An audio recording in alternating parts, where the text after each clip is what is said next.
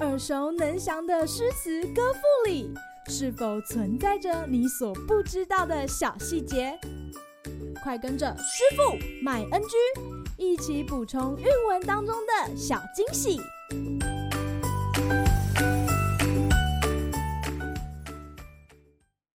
大家好，欢迎来到师傅麦恩居，感谢大家一路相伴。今天来到我们每周五唐诗的最后一集啦。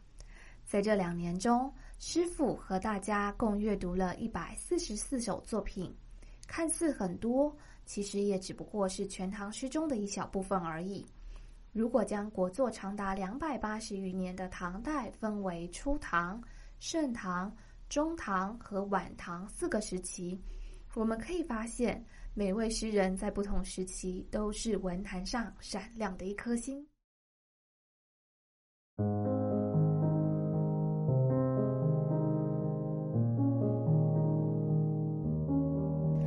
初唐时期，近体诗的创作还在实验阶段，诗作的内容也偏向歌功颂德。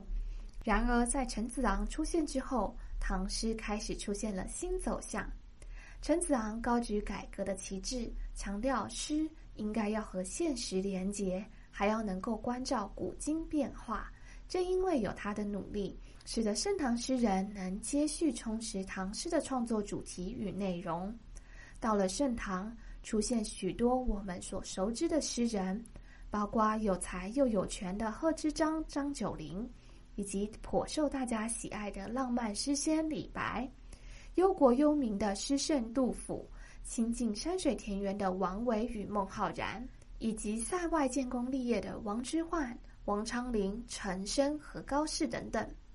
当然，也有少数诗人并不在上面提到的唐诗派别中，像是以一首《春江花月夜》横扫文坛的张若虚，或是那位在黄鹤楼题诗让李白自动认输的崔颢。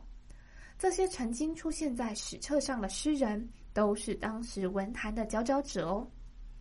不幸的是，唐玄宗晚期爆发了长达七年多的安史之乱，使得唐朝的国势急转直下。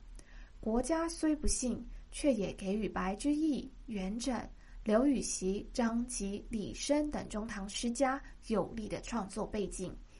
他们曾继杜甫的写实精神。推动新乐府运动，主张诗作要能够反映民间疾苦，成为唐代重要的文学改革运动。另一派以卢纶、钱琦等人为主的大历诗才子，他们关注的对象不是衰败的社会状况，反而多是歌咏山水、称道隐逸，颇能展现超然世外的人生态度。此外，还有韩愈、孟郊、贾岛等人崇尚幽深怪诞之风，如韩愈的《山石》就运用生僻的字词与意象，营造出独特的登山经验。晚唐时最有名的莫过于小李杜组合，也就是李商隐和杜牧。李商隐的诗风不用说，虽然有丰富的神话故事和精致华丽的词藻。但总是让读者摸不透他要说的是什么，十分耐人寻味。至于杜牧，则十分擅长写历史场景以及今昔状况的对比，像是《拨秦淮》《赤壁》等诸篇都是经典。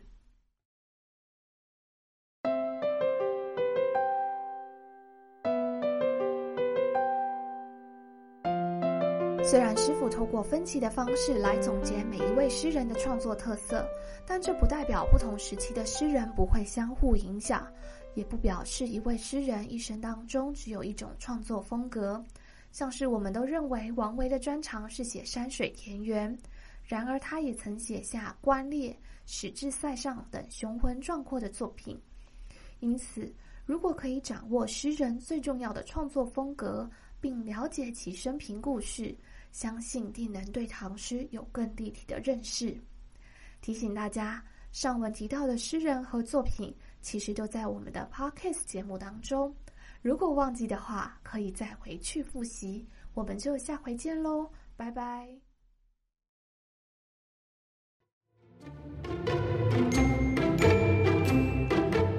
感谢收听今天的师傅麦恩居。